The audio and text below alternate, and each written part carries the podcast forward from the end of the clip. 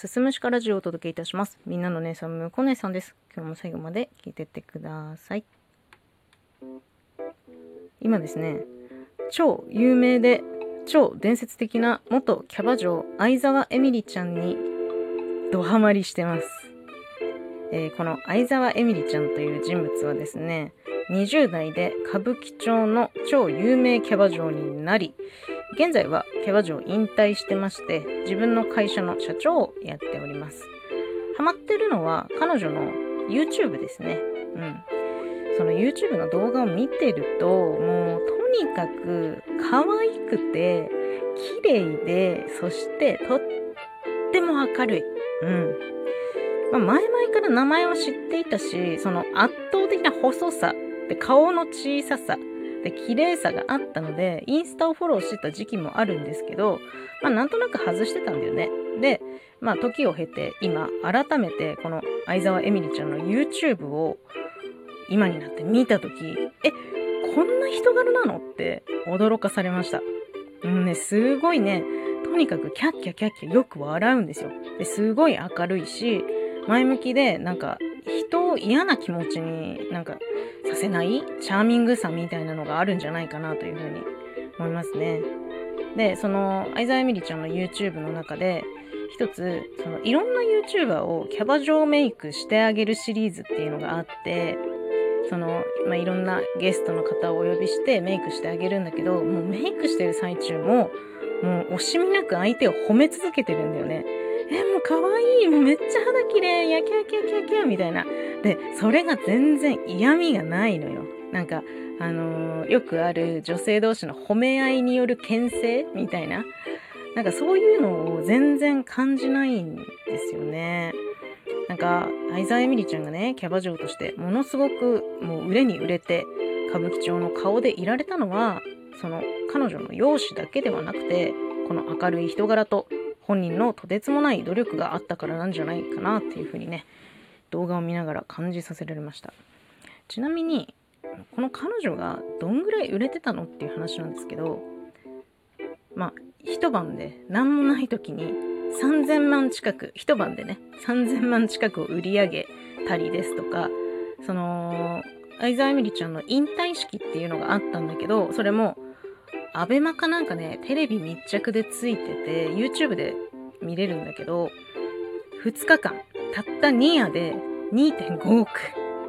を売り上げるっていう、ちょっと、桁外れすぎて全然ピンとこない。たった2日で1人のために2.5億のお金が動く。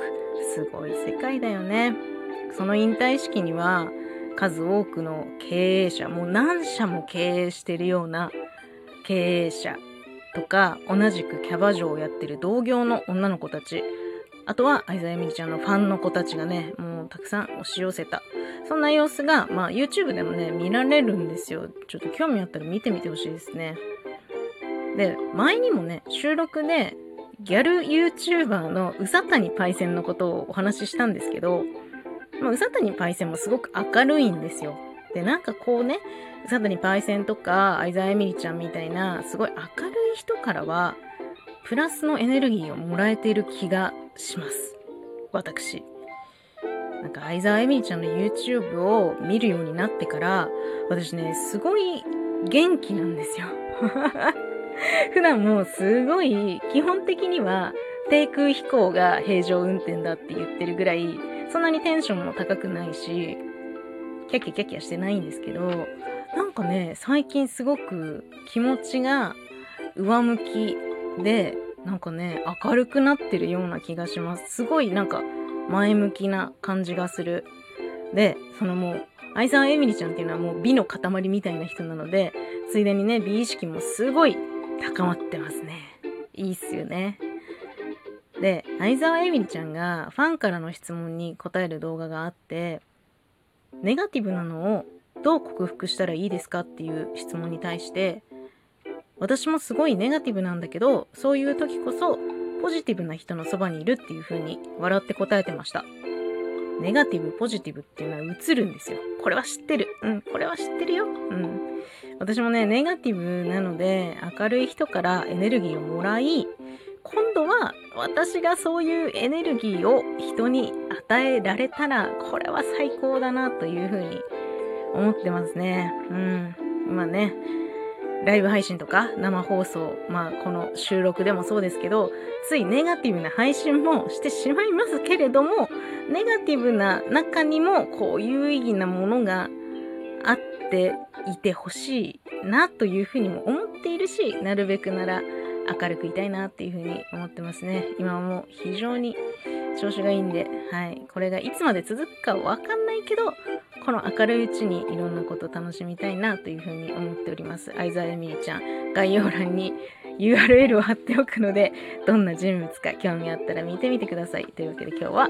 えー、伝説のキャバ嬢相沢エミリちゃんのお話でした。最後まで聞いていただいてありがとうございます。また次回もよろしくお願いします。